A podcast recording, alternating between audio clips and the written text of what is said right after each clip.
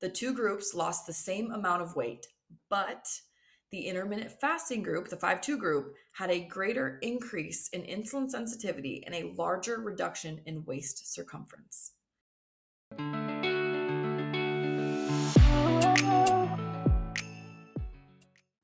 Welcome to Tequila Talks with your host, me, Sam Davis, where we cover every topic from health and wellness, entrepreneurship, modern culture, and honestly, life. It's going to be unfiltered, possibly influenced by tequila a time or two, because I like my talks like I like my tequila, straight up.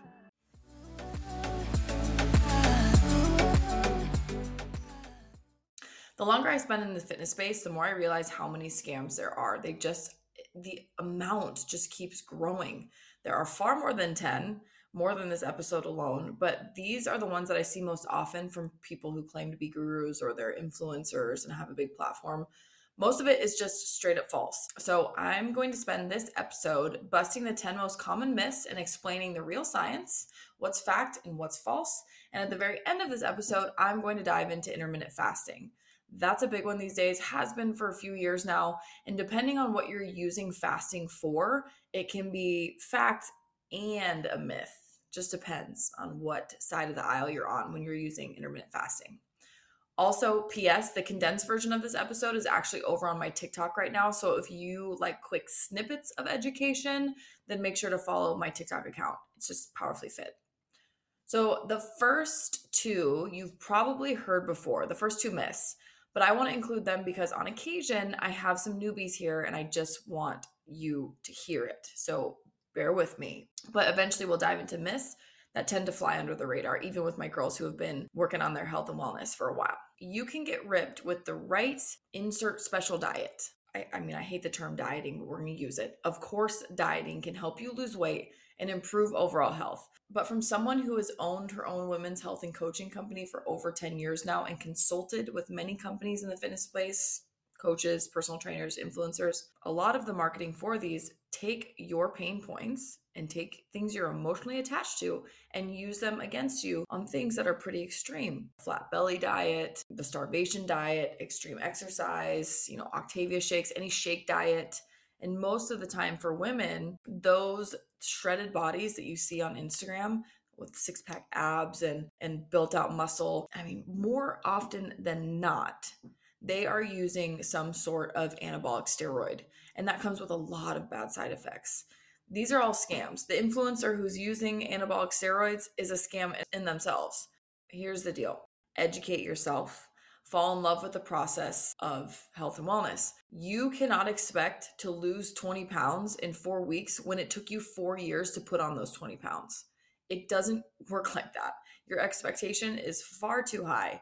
So if you're looking for these quick fixes, they don't work because you're not shifting anything in your lifestyle. You're not finding joy in this. And I'll tell you what, there's no fucking way that you're finding joy in drinking four shakes a day and not eating anything. I don't care who you are. There's no freaking way that you enjoy that.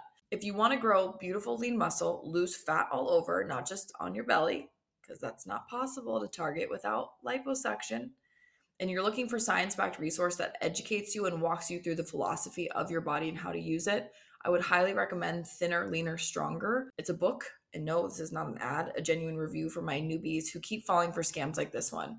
It's awesome. It dives into the physiology of our body, how to apply these basic concepts, macro counting, how to structure your workouts. It's broken down to an elementary way of educating so that you can digest it and apply it super easily.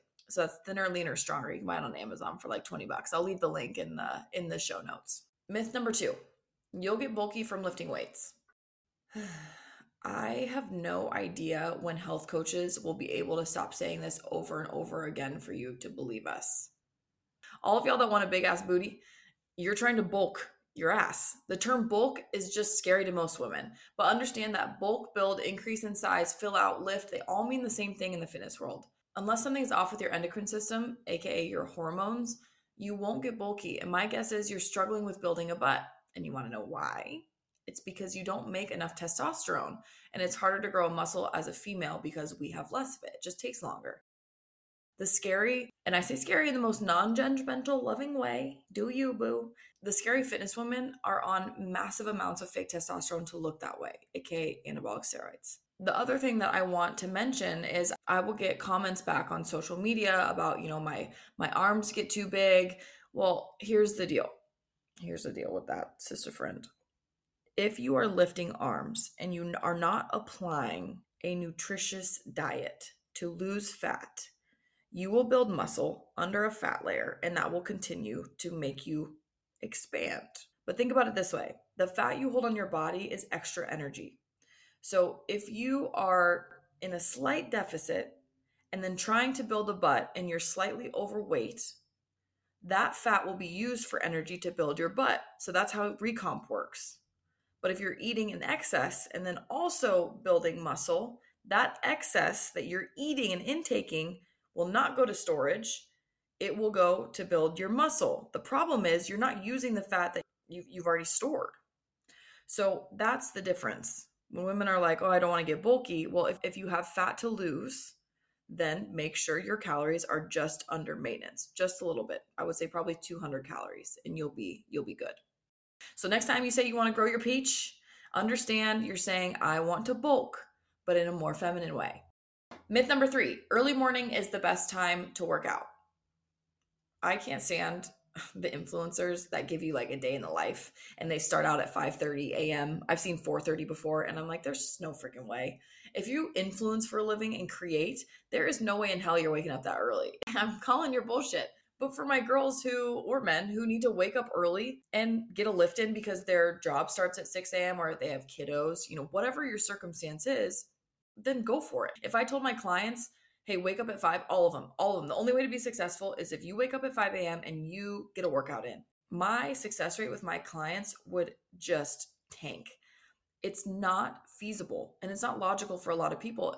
Hell, I don't want to do it. I work out at between 12 and, and 2 every day. I'm not getting up early to work out. But my advice to you is experiment with what works best for you and then choose one. Because if it doesn't work for you it's not sustainable. And but there is no scientific data that backs up working earlier in the morning is the best time to work out for your body and you'll get the best results. There's quite literally nothing that proves that to be true. Myth number 4 abs are the epitome of health. Unfortunately anything I say here is probably going to ruffle some tail feathers. I want to start by saying there is a difference between a toned stomach and a six pack. To see a six pack on a woman, most of the time you're down 10, 6% body fat.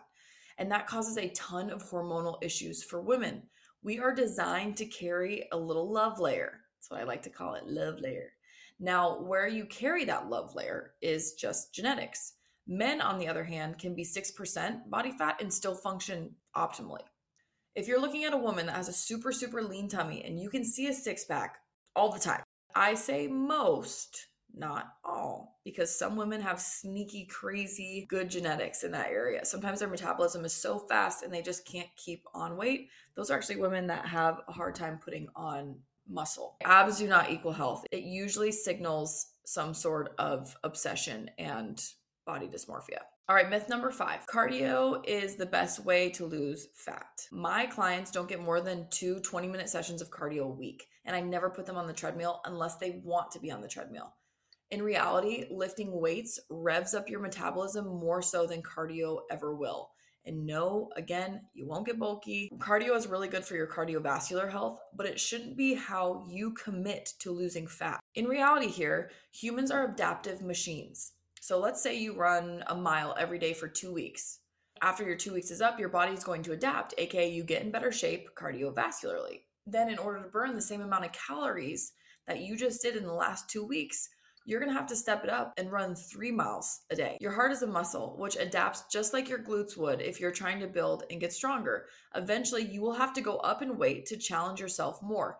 Think of running as the same. What is effective cardio is HIIT. It's called high intensity interval training. If you want me to dive into that and the science behind that, I can make a whole episode on that. Just let me know. But for now, get off the treadmill. Don't do long form cardio, that long distance running, unless you love it and you're doing it for funsies. But understand that that is not the quickest way to lose fat. Your body's adapting too quickly. One mile turns into two miles, turns into three miles. Eventually, it's 15 miles, and your body is ready for a marathon, and you're still not losing fat. Myth number six muscle turns into fat.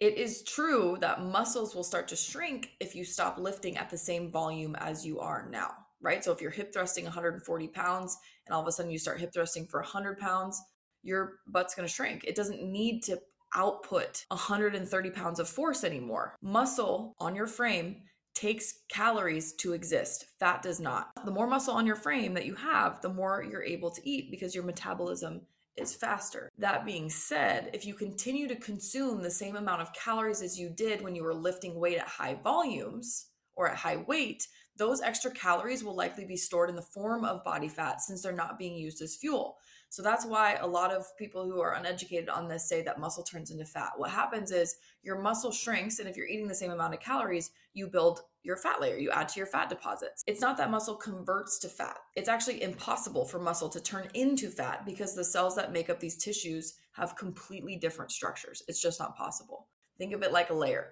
Your muscle layer depletes and your fat layer gets bigger say you start working out at home. You went from the gym you built some muscle. Now you have to work out at home because maybe you your kiddos are now at home for the summer. Understand that you're going to have to reduce your calorie intake because you only have a 35 pound weight at home. It, that just does not equal 135 pounds on a barbell in a gym. Myth number seven salt dehydrates you and is bad. Salt is an electrolyte putting it in the same group as potassium, magnesium, calcium, and phosphate, which you see pushed all over Instagram, especially magnesium. And I agree, I take magnesium. It's very important, but so is salt. A huge job for sodium and potassium is maintaining the right balance of fluids inside and out of your cells. AKA, they make sure your cells don't shrivel up like a prune or explode from being too full of water. Here's the kicker too much salt does indeed dehydrate you, but that's only if you're not drinking enough water. Just like anything else, you must have balance here. If you have a highly processed diet, you do not want to supplement with salt. If you are sweating, lifting, running, and consistently exercising, electrolytes such as salt are indeed necessary to keep your body hydrated. It's not inherently bad, but an excessive amount of salt without proper hydration is bad. With the right balance, Salt, alongside other electrolytes, can increase your energy. It helps your thyroid function properly, which controls your metabolism. It reduces fatigue, helps your brain, and it also increases muscle output. My favorite tablets are Nuun tablets. You can find them in pretty much any grocery store in the pharmacy vitamin section. They're little tablets, and you just throw them in your water. I like one in the morning. And then it also is nice because it adds some flavor to your water, but they're not sweet. They're not sweet at all, which is ideal. Myth number eight keto is the best way to lose fat. Where are my keto pushers, my keto coaches, all my keto people, or all my keto people that think they're real keto people? This is for you. First of all, if you aren't peeing on a stick every morning to monitor if you're in ketosis, you can't say you're in ketosis simply because you've cut out carbs. A real ketosis diet is less than 30 grams of carbs a day. This means no fruit, no white anything. Some vegetables are a no go, no potatoes or starchy vegetables, no sugar, no nada, other than approved fat sources, lean proteins, and veggies that particularly have nothing in them, like cucumbers. It was originally invented in the 1920s to help kiddos with epilepsy and has taken the health industry by storm because of its rapid weight loss side effects. There's a long list of diseases and disorders real ketosis actually helps with, I'm not going to dive into it today, but if you're going into ketosis to help cure you of these diseases, you should be monitored by a doctor. My point is, most of those diseases and disorders are diagnosed by a doctor, and that doctor monitors the body's response to ketosis. Research shows, while limited, but it does show if you're using ketosis for fat loss, you should not be on it longer than three to six months. And it's true ketosis, by the way, like 30 grams of carbs a day. Your body is in ketosis, it is producing ketones. It is really hard on your kidney because of ketoacidosis. Your kidneys need to filter out all the acid our body creates from being in ketosis. And side effects of that include short term health risks, including flu like symptoms, for example, upset stomach, headache, fatigue, and dizzy spells. This is actually called the keto flu. Some people also report trouble sleeping. Cutting back on high fiber vegetables that often have carbohydrates fruits and whole grains can also increase the risk for constipation. You get really bloated and uncomfortable. And oftentimes, keto dieters must take a fiber supplement to stay regular, remotely regular. Again, this should be totally discussed with a healthcare provider. Long term health risks of keto diet include kidney stones, liver disease, and deficiencies of vitamins and minerals. To limit carbs, many nutrient rich vegetables and fruits are cut out. Thus, intakes of vitamin A, C, K, and folate are usually super, super low. My advice if you have to do a keto diet, and you're probably already doing this anyway, to be honest, follow a keto diet light, which integrates fruits and fibrous foods like oats to keep you regular and keep your system operating the way it's supposed to. You have to get those minerals in the A, C, K, folate.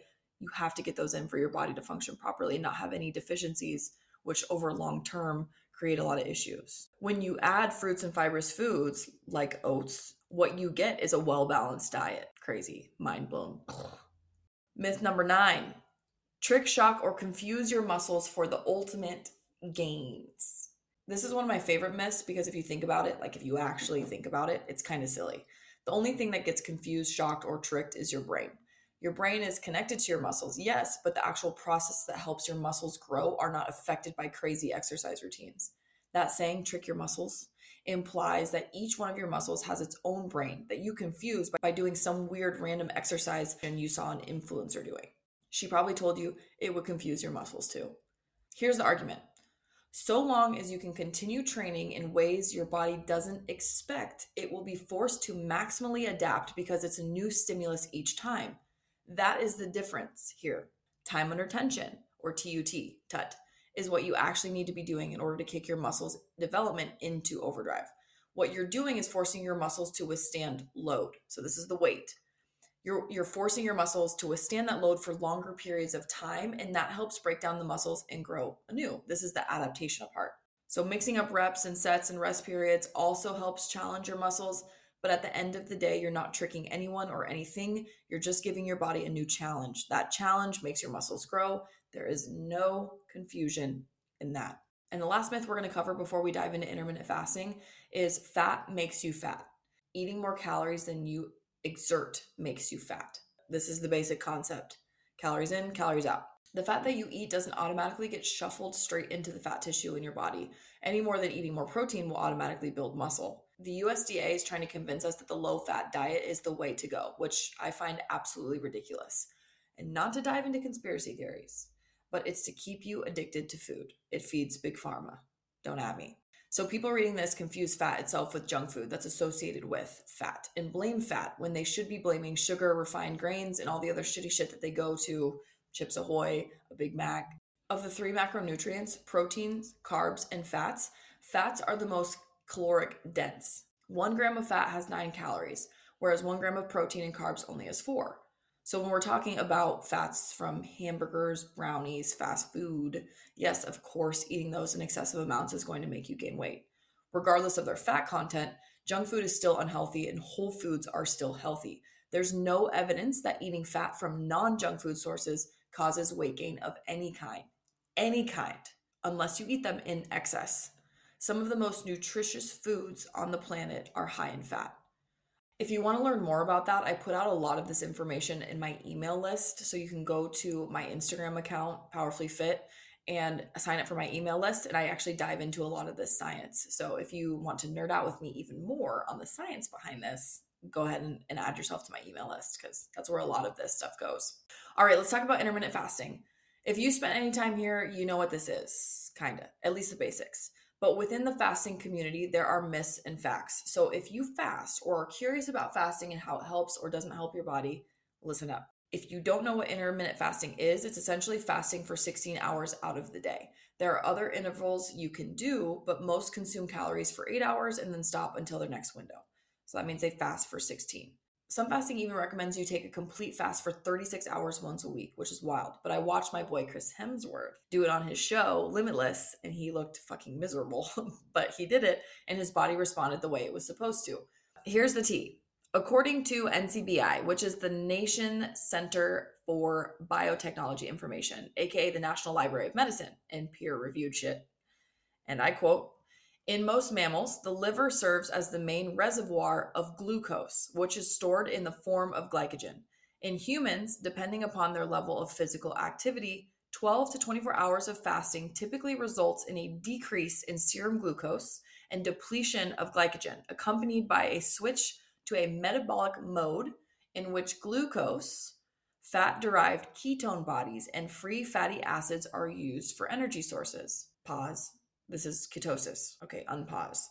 After hepatic glycogen depletion, lactate, pyruvate, and fat derived glycerol and amino acids account for the gluconeogenesis dependent generation of approximately 80 grams per day of glucose. Holy fuck, that was a big word.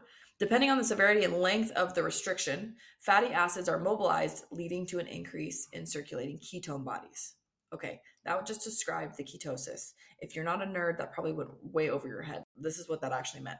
Our body uses glucose for energy, and when we stop eating glucose, we go into ketosis. Then, when our body produces ketones for energy, which is a survival mechanism, this happens about 48 hours into a full fast. So, what the fuck does that mean for us? Intermittent fasting can actually help our body composition if used appropriately and adequate calories are consumed during that eight hour window. This also goes the other way. Don't overindulge in calories either. It's not a free for all in the eight hours, which is why this doesn't work for a lot of people. If you are obese or are very overweight, intermittent fasting does help you with body weight gain, improves sleep, and improves blood pressure. But get this I found this very interesting. In a trial using healthy participants, they had two groups of women specifically.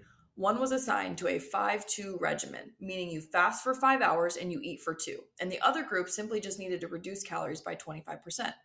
The two groups lost the same amount of weight, but the intermittent fasting group, the 5 2 group, had a greater increase in insulin sensitivity and a larger reduction in waist circumference. A great increase in insulin sensitivity is a good thing, by the way. You want your body to be sensitive to insulin and respond with as little amount as possible so you don't get insulin resistant. Insulin is a steroid hormone, aka storage hormone or growth hormone. So we want our body to be sensitive to it and respond efficiently because the more that circulates, the more resistant we get and the more fat we hold on to. But in order to have longevity and anti inflammatory effects, you have to fast for around five days, and this has only been studied in mice, by the way. Essentially, what happens in your body is when you fast, you are restricting glucose, which also restricts food to what we call zombie cells. Zombie cells are damaged cells that are deteriorating because of aging, and we don't need them anymore. These cells secrete proteins and inflammatory molecules that infect healthy cells, turning them into zombie cells. So the fast cuts the cell's energy off, right? We're not getting enough glucose. The glucose doesn't go to the zombie cells. This reduces inflammation, slows the aging process, and in theory, starves diseases like cancer and dementia. While medicine or fasting could hold keys to living longer, the proven path to longevity and reduce aging physically, like on the inside and the outside, is to eat healthy, exercise regularly, have solid night's sleep every night, drink enough water. We want to limit the stressors in your life or at least learn how to manage it. All of those habits make up how we actually live longer. Fasting would just be one key to this, it's not the only key. So let's talk about cons. To be honest, there aren't a ton like the 16 8 method I spoke about earlier, that's not too extreme. It's one thing if you're going days without eating, a week without eating, a month without eating, but I still believe fasting to be an extreme and should be monitored by a doctor or healthcare professional.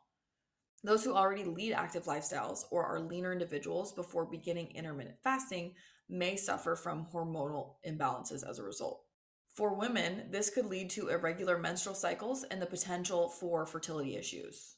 So, with the supervision or approval of a physician and careful monitoring of all these bodily functions, intermittent fasting is generally safe, again, if we don't have issues. If you're going to take this to the extreme, just go to your doctor. Find a professional. Maybe a health coach will help you. You can pee on a stick and make sure you're not going into ketosis. All right. And there you have it. The episode turned into an episode that was longer than I expected, but I hope it was super helpful. If it was, please share, send, save, rate. It helps me out a ton. Happy launch week. Until next week, cheers.